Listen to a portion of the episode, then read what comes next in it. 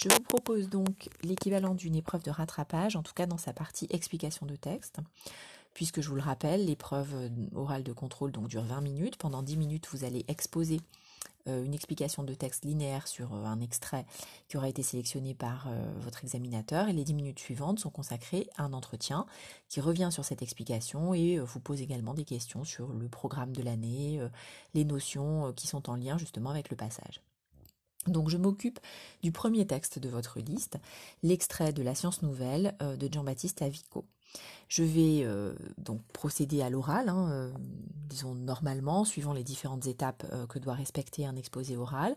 Donc je vous dis d'abord quelles sont ces étapes et ensuite je ne m'interromprai pas pour que vous ayez quelque chose qui dure effectivement le temps standard, c'est-à-dire 10 minutes. On commence par une entrée en matière.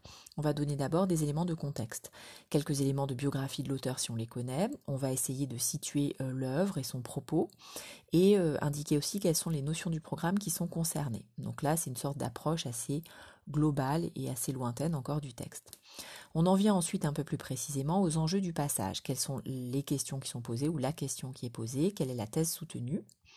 Et euh, parfois, ce qui peut être utile, c'est aussi d'indiquer quelle est la thèse adverse si on est dans le cadre d'un texte qui fait explicitement référence à un débat. Donc, euh, quelle est la position prise par l'auteur et quelle est la position adverse, contraire euh, à la sienne. Donc on progresse un peu hein, dans l'introduction du passage en allant, euh, je dirais, de plus en plus près euh, du texte lui-même. On indique ensuite quelle est la composition du passage, c'est-à-dire quelles sont les étapes et les procédés de l'argumentation. Une fois qu'on a fait ça, donc on a introduit le texte en procédant euh, comme à, la manière d'un entonnoir, hein, en allant du plus large, du plan le plus large au plan le plus serré sur le texte, on peut lire le passage. On le lit après, ça me semble préférable, après avoir commencé à l'introduire. On le lit systématiquement parce que l'examinateur qu'on a en face de soi euh, n'a pas forcément en mémoire la totalité des textes sur lesquels il va avoir à évaluer des élèves pendant la journée. Donc il faut lire le texte et prendre ce temps-là. Clairement, ça c'est très important. Euh, en plus, la lecture, quand elle est bien faite, permet déjà de comprendre si le texte a été compris, justement. Hein, parce que bien marquer euh, bah, la composition du passage en s'arrêtant quand il faut, en marquant des coupes plus ou moins importantes euh, selon la ponctuation, tout ça, ça montre qu'on a beaucoup de familiarité avec le texte et donc c'est toujours un très bon point. Une fois qu'on a fait tout ça, on se lance dans l'explication linéaire du passage. Ici, euh, le texte est composé de trois parties, donc j'explique successivement la première, la deuxième, la troisième partie. On en vient finalement évidemment à une conclusion, et dans la conclusion, eh ben on va euh, récapituler ce qui a été dit, c'est-à-dire rappeler quelle est la thèse de l'auteur qui est soutenue, quel est du coup l'intérêt du passage. On va relier ça euh, éventuellement à des éléments de cours, rappeler si c'est possible des, euh, des références, hein, donc avec des contrepoints, à quels autres auteurs le, le texte s'oppose, ou au contraire des convergences, hein, quels autres textes il peut éventuellement nous rappeler. Donc là, on peut faire état d'une certaine culture, soit strictement personnelle, soit culture philosophique de ce qui a été acquis pendant la évidemment. Et puis si on a des objections, si on a des nuances à faire, on va les introduire à ce moment-là. Voilà, hein. donc c'est euh, un plan d'exposé, si je puis dire, extrêmement classique, une introduction, lecture du texte, euh, déroulé de l'explication linéaire et ensuite une conclusion. Bien, alors allons-y donc pour euh, l'explication en tant que telle. Alors le texte qui nous est proposé donc est extrait de la Science nouvelle euh, de Jean-Baptiste Vico, euh, un ouvrage donc qui date de 1744. Hein, donc euh, il suffirait ici de retenir qu'on est à peu près au milieu du XVIIIe siècle. Hein, la date précise finalement importe peu. Vico est un philosophe et un historien italien qui dans cet ouvrage, donc la science nouvelle, entreprend de développer une nouvelle discipline, une nouvelle manière de considérer l'homme. Il s'agit pour lui d'établir des lois qui détermine les comportements et le devenir des hommes, c'est-à-dire il essaie de trouver s'il y a des lois de comportement et des lois de l'histoire humaine qui permettent de comprendre pourquoi les choses se passent comme elles se, passent. Il part de faits d'observation et euh, il tâche de mettre en lumière les mécanismes qui sont à l'œuvre. Alors, il partira de textes antiques, par exemple, pour comprendre comment fonctionne la psychologie individuelle et puis la psychologie des foules. Et puis, en observant ce qui se passe autour de lui, ben, il va essayer de montrer à chaque fois que tout ça obéit à un certain nombre de constantes. C'est justement de ce point de vue-là qu'il va s'intéresser aux cultures du monde, pour là encore être à la recherche de lois et euh, de constantes euh, du comportement. Le passage qui nous est proposé porte précisément sur les coutumes humaines et il alimente donc notre réflexion sur la culture. Il nous fait aussi réfléchir, ça c'est un second point, au pouvoir de la raison et au développement des sciences. Il y a aussi une dimension de, de méthodologie scientifique dans ce texte-là. Vico se demande précisément s'il existe des coutumes universelles, des coutumes qui traduiraient des préoccupations qui sont partagées par tous les groupes humains. Et il affirme, hein, ça c'est sa thèse, que trois pratiques sont constamment observées dans ce qu'il appelle les nations, c'est-à-dire les, cultures en fait. Et ces trois pratiques-là, donc le fait qu'il y ait une religion, que l'on célèbre les mariages et euh, les enterrements, enfin en tout cas les rites funéraires, euh, attestent d'une communauté, euh, enfin plutôt d'une humanité commune. On peut dire qu'il y a des hommes partout où sont respectés ces trois types de coutumes. Cette question, donc, il se pose, hein, existe-t-il des coutumes universelles, doit se comprendre dans le cadre d'une enquête sur l'existence de valeurs communes à différentes cultures. En effet, euh, quand on, s'intéresse un peu aux cultures du monde, à ce que Vico appelle les nations, on est d'abord frappé par la diversité. On se rend compte que les gens ne croient pas la même chose, ne vivent pas de la même manière, ne mangent pas la même chose, ne sont pas socialement organisés de même façon, etc. Donc on pourrait peut-être en déduire que les hommes sont tous très différents et que les différences culturelles sont parfois abyssales. Or, Vico va essayer de nous montrer que ça n'est pas le cas. C'est-à-dire que toutes les valeurs et tous les usages ne sont pas relatifs, il y a des points de convergence qui vont euh, du coup permettre d'affirmer qu'il y a une certaine unité du genre humain. Les hommes sont différents, certes, mais ils se ressemblent aussi par un certain nombre de traits euh, qu'on va retrouver dans toutes les cultures. Alors, après une brève introduction qui pose le problème, des lignes 1 à 5, Vico va énoncer justement ces trois coutumes universelles qui sont présentes selon lui dans tous les groupes humains. Et dans une dernière partie, il va affirmer la valeur de ces coutumes comme des refuges contre la barbarie, contre ce qu'il appelle l'ensauvagement, c'est-à-dire le retour de l'homme à un certain état d'animalité. Je procède donc à la lecture du texte avant de l'expliquer plus en détail. Puisque ce monde des nations a été fait par les hommes, voyons maintenant sur quelles choses tous les hommes se sont constamment accordés et s'accordent toujours. Car ces choses pourront nous fournir les principes universels et éternels, comme doivent l'être ceux de toute science sur lesquels tout s'est élevé et tout se conserve chez les nations.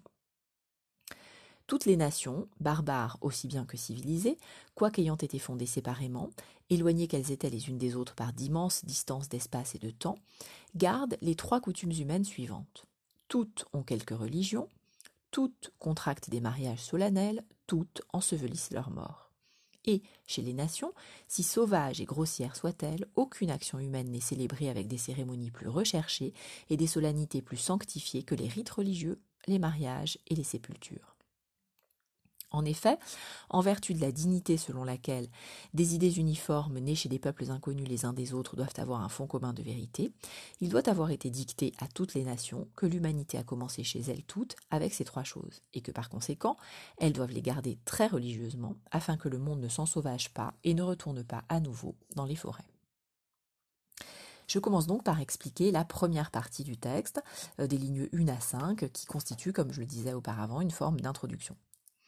On sait que la culture est une production humaine. Euh, Vico confirme cette idée dans cette première phrase, hein, puisqu'il affirme que le monde des nations a bien été fait par les hommes. Ces derniers ont en effet construit les sociétés dans lesquelles ils évoluent.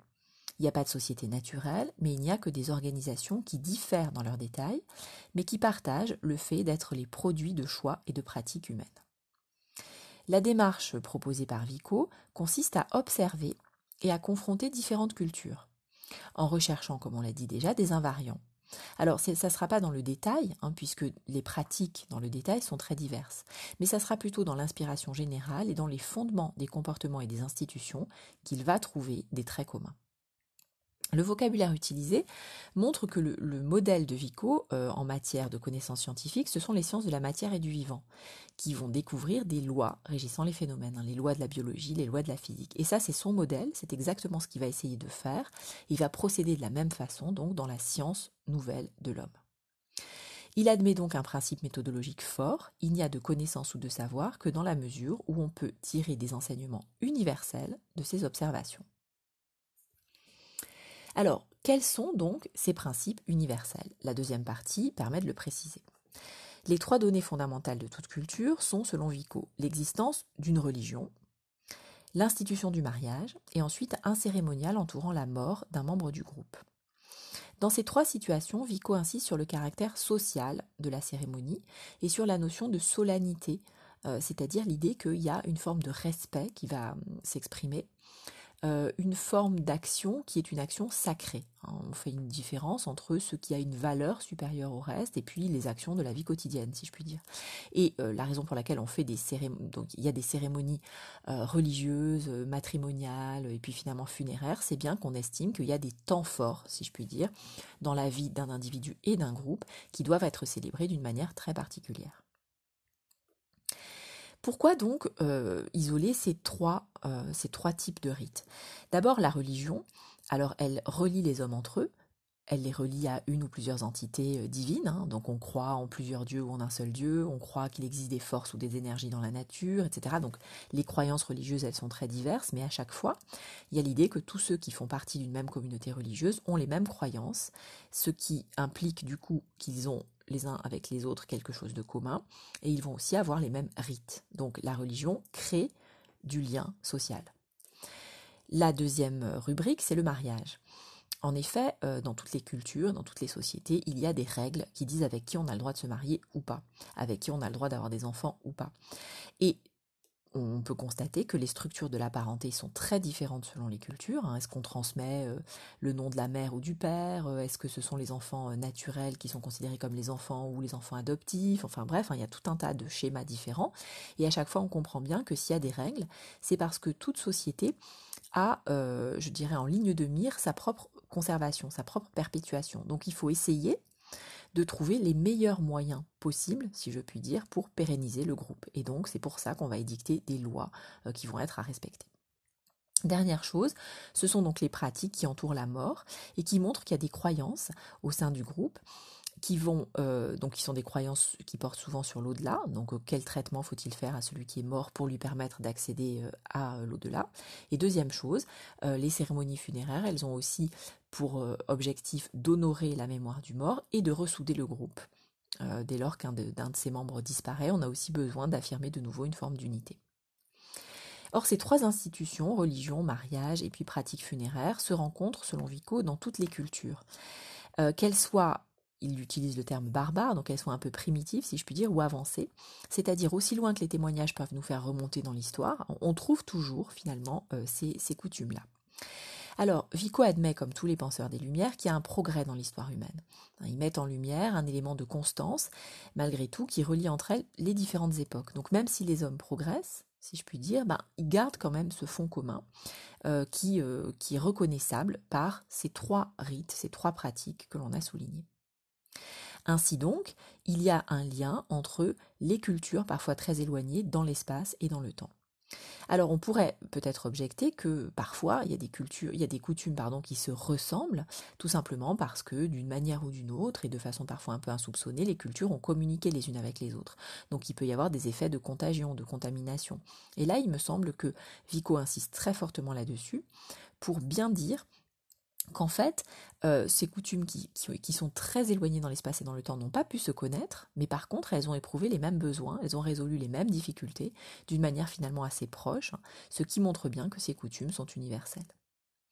Ces observations, qui sont faites par Vico donc au milieu du XVIIIe siècle, euh, peuvent être rapprochées de travaux d'ethnologues à partir de la fin du XIXe siècle, qui eux vont montrer qu'il existe de tels invariants.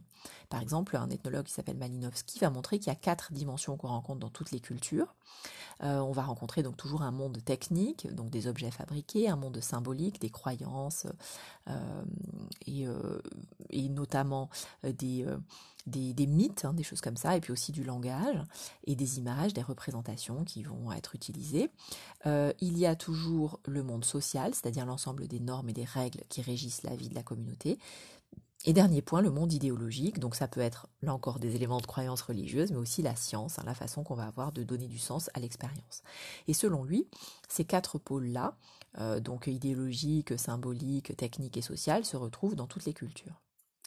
On trouve de la même façon chez Claude Lévi-Strauss, donc euh, là on est un peu plus loin dans le, dans XXe siècle, un peu plus avancé, l'idée qu'il y a comme ça des traits fondamentaux dans toutes les cultures, et notamment le fait que certaines unions ne soient pas, euh, certaines unions matrimoniales ne soient pas possibles, ce qui va obliger les individus à échanger ensemble, non seulement des biens, non seulement euh, du langage, mais aussi des partenaires de mariage possible, hein, ce qui va euh, entretenir les liens entre les, personnages de la, les personnes de la communauté et parfois entretenir des liens avec des communautés extérieures aussi. Euh, et, finalement, l'idée que le mariage est une sorte de traité de paix qu'on va euh, avoir avec les autres. Bref, l'ethnologie nous permet en fait de valider ces idées qui étaient celles de Vico. On peut à la fois constater de grandes différences, de grandes divergences, et on peut en même temps mesurer quels sont les traits universels qui font partout l'humanité. Alors la troisième partie justifie euh, et tire les conséquences de ce qui précède. Il y a ces deux mouvements. Ça permet de justifier ce qui a été dit parce que d'abord, Vico va mettre en avant le principe qui guide toute sa déduction et qui est que euh, des idées uniformes nées chez des peuples inconnus doivent avoir un fond commun de vérité. Hein, donc c'est vraiment le principe, c'est-à-dire que on constate des ressemblances, ben c'est bien parce que tout ça vient s'enraciner dans des préoccupations qui sont les mêmes. Donc ça, c'est la justification de la thèse. Et ensuite, les conséquences. Euh, Vico interprète ces invariants comme la preuve d'une forme de destination de l'humanité à un progrès des mœurs, hein, comme si c'était euh, ça, au fond, l'humanité tendait naturellement à un progrès. Ça passe donc par l'institution d'une religion, de règles matrimoniales ou de rites funéraires. C'est intéressant de se dire qu'aujourd'hui encore, on date l'apparition de l'humanité du moment où les, euh, disons les, euh, les hominidés se mettent à enterrer leur mort. Pourquoi? Parce que ça montre qu'il y a une conscience de la mort, bien sûr, du devenir, et puis sans doute des croyances euh, vis-à-vis de l'au-delà. Donc c'est un moment très très important qui aujourd'hui encore va être utilisé comme datation, hein, comme début de l'humanité. La fin du texte envisage ce qu'il se passerait si ces coutumes venaient à être bafouées, venaient à disparaître. Et d'après Vico, ce serait un recul dans le gré de civilisation, c'est-à-dire dans l'éloignement par rapport à la culture, par rapport aux instincts. Ce qui fait l'humanité en effet à lire ce texte, c'est bien la présence de ces trois coutumes. La question qu'on peut se poser, c'est pourquoi le fait qu'elle manque serait-il le signe d'une régression? Je commence par le cas de la religion. Il nous dit qu'il faut bien qu'il existe quelques religions. Pourtant, on peut se dire qu'il bah, y a plein de sociétés aujourd'hui qui ont mis à, distance la, religion, en tout cas qui en font plus un problème collectif, mais plutôt euh, une question individuelle. Il y a des gens qui croient, il y a des gens qui ne croient pas, euh, il y a des gens qui sont athées. Donc, pourquoi est-ce que la religion serait absolument essentiel. Euh, ici, il me semble que ce que Vico met en avant, c'est le caractère de lien social. Euh, au fond, il peut y avoir d'autres croyances qui peuvent faire office de liant, mais il faut bien quelque chose. Il faut bien quelque chose comme des valeurs communes et des objectifs communs pour que une société existe. Donc si c'est pas la religion au sens spirituel du terme, ça peut être une religion civile, la croyance dans tel ou tel principe euh, républicain par exemple, hein, pourquoi pas, mais il faut quelque chose qui soit considéré comme une valeur fondamentale. Deuxième point, euh, l'absence de mariage. Alors l'idée c'est que peu importe à quoi ressemblent ces mariages, euh, et avec qui on a le droit de se marier ou pas, mais selon Vico, il faut qu'il y ait une règle. Pourquoi? Parce que ça donne une structure sociale lisible. Sans cela, on pourrait penser que la société n'est plus lisible, que l'unité du groupe est en péril, que s'il n'y a pas d'interdit sur la question de savoir qui peut être un partenaire légitime ou pas, euh, eh bien peut-être que l'individu se retrouverait dépourvu de cette structuration qui lui permet de, de finalement de comprendre le groupe dans lequel il est. Donc ça introduirait une forme d'hésitation et peut-être du coup une forme de malaise. Et enfin, sans sépulture, on pourrait dire que sans culte des morts, euh, alors il n'y a plus de respect pour la personne, on rompt euh, toutes ces cérémonies qui entretiennent la vie du groupe. Ainsi donc, l'idée, c'est que la disparition de ces trois éléments, selon, euh, selon Vico, signerait une forme d'ensauvagement, c'est-à-dire de retour à la nature et en même temps de désagrégation du groupe. Plus de repères, plus de caractère protecteur du cadre qui organise la vie collective, qui donne du sens à l'existence. Ainsi, on comprend que l'enjeu de la culture, ça n'est pas d'abord l'érudition, c'est-à-dire les connaissances très spécialisées qu'on peut avoir sur tel ou tel domaine, par exemple, mais la culture, c'est d'abord un instrument d'insertion dans un groupe humain. J'apprends des codes, j'apprends des valeurs, et donc je fais partie d'un certain groupe.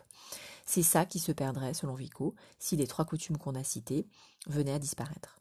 L'insistance sur ce point à la fin du texte et la crainte de voir disparaître ces trois coutumes se manifeste par un vocabulaire très fort. Un Vico parle d'ensauvagement, ce qui implique vraiment l'idée de barbarie, qui est le retour à l'état animal et aussi la cruauté qui va avec. Donc on voit là une sorte de je dirais, de suspicion. On est dans le siècle des Lumières, en hein, 18e, on croit dans le progrès de l'humanité, et en même temps, Vico nous dit attention, l'humanité, ça tient quand même à quelque chose de très précis, et si on voit disparaître ces fameuses coutumes, alors peut-être que l'humanité elle-même serait mise en péril. Alors on pourrait tout à fait aujourd'hui se demander, euh, de ces trois institutions, laquelle peut-être est la plus solide, laquelle peut-être est celle sur laquelle on doit se fonder à tout prix. Euh, et donc là, des réponses très diverses, évidemment, peuvent être apportées. Hein. Euh, on aurait tendance sans doute à considérer que c'est en tout cas le culte des morts euh, qui est celle qui résiste le plus. Quant au reste, le rapport à la religion, donc à un projet spirituel collectif, il a pu être, disons, mis en doute ou en tout cas questionné, tout simplement. de la même façon, l'idée que les unions, la façon dont on vit, la façon dont on fait famille doit absolument être euh, socialement déterminée. C'est quelque chose sur quoi on est considérablement revenu aussi, hein, en se disant qu'après tout, euh, tout ça relevait de l'intime et qu'on n'avait pas à rendre raison de savoir euh, avec qui on forme un couple vis-à-vis de la société. Donc peut-être que ces deux standards-là n'ont pas forcément disparu, mais en tout cas ont été un petit peu révisés pour ce qui est, euh, en tout cas, du cérémonial entourant la mort, il semble bien que l'on ne, veuille pas, que l'on ne cherche pas vraiment à les faire disparaître. Euh, les morts indignes, ce sont celles que l'on va accorder euh, à l'ennemi, par exemple, qu'on n'enterrera pas, etc. Et à l'inverse, ça fait partie des droits fondamentaux, par exemple affirmés par la Déclaration universelle des droits de l'homme, que l'intégrité de la personne, de son vivant, comme euh, après sa mort doit être respectée, hein, l'intégrité euh, corporelle, donc le fait par exemple de donner sépulture à quelqu'un. Alors en conclusion, quels sont les apports du passage, les objections, les prolongements, etc. Ce passage nous permet d'affirmer que par-delà la diversité culturelle, tous les hommes sont unis par des préoccupations semblables. Cela se traduit donc par des usages universels. On peut donc dire qu'il y a des valeurs qui ne sont pas relatives, mais qui sont bel et bien partagées par tous ceux qui forment l'humanité. Mais il faut ajouter que cette idée pour Vico n'est pas juste une description neutre de la réalité. C'est le cas, mais ça permet aussi de donner une direction à l'humanité. C'est-à-dire, l'humanité est sortie de l'animalité par ses trois coutumes, et les hommes ont le devoir de perpétuer leur humanité en continuant à les honorer, d'après Vico. Ainsi, l'humanité des hommes ne va pas de soi, et on comprend que c'est la culture qui la conserve et qui l'entretient. C'est bien la culture qui nous rend plus humains, finalement. On peut rapprocher la réflexion de Vico des observations de Malinowski et de Lévi-Strauss, hein, comme on l'a déjà dit, sur les invariants humains. Ces réflexions sont largement postérieures hein, au texte de Vico, euh, mais euh, elles se, finalement elles se recoupent, hein, et on, trouve une, une sorte d'inspiration commune. Et puis dernier élément qu'on peut aussi souligner, c'est la démarche scientifique qui est celle de Vico, c'est-à-dire découvrir à partir de l'expérience à partir de l'observation les lois de fonctionnement de la culture humaine. Autrement dit, c'est essayer de traiter les groupes humains comme des objets de science au même titre que les phénomènes naturels. On peut les, on peut les expliquer exactement comme on explique les autres phénomènes naturels et on peut en rendre raison, euh, c'est-à-dire euh, les, étudier euh, d'une manière parfaitement objective. Voilà pour l'explication. Alors, j'ai été un peu plus longue, hein, mais en fait, vous avez le droit de parler 10 minutes, un quart d'heure. Voilà, mais il faut quand même garder le temps des questions après. La seule chose à noter, c'est que votre propos doit être quand même assez dense, donc il ne faut pas hésiter à préciser, à vous interroger, à questionner, à faire des objections, etc. etc. Il ne faut pas juste se contenter de résumer vaguement les parties, il faut entrer dans le détail. Et plus vous allez entrer dans le détail, plus la personne que vous avez en face de vous va avoir des éléments d'appréciation. Donc, euh, c'est-à-dire que pour comprendre, euh, enfin pour qu'elle puisse savoir si vous avez compris, elle a besoin que vous entriez dans le détail. Si vous ne faites que résumer, bah, c'est une espèce de paraphrase. Vous répétez vaguement ce que dit le texte en plus court, et en fait, ça n'apporte rien. Donc, il faut vraiment creuser. Il faut regarder le détail, et c'est pour ça que on vous euh, pardonnera, si je puis dire un peu plus facilement, de déborder un petit peu, pourvu que vous gardiez quand même un certain temps pour l'entretien. Hein.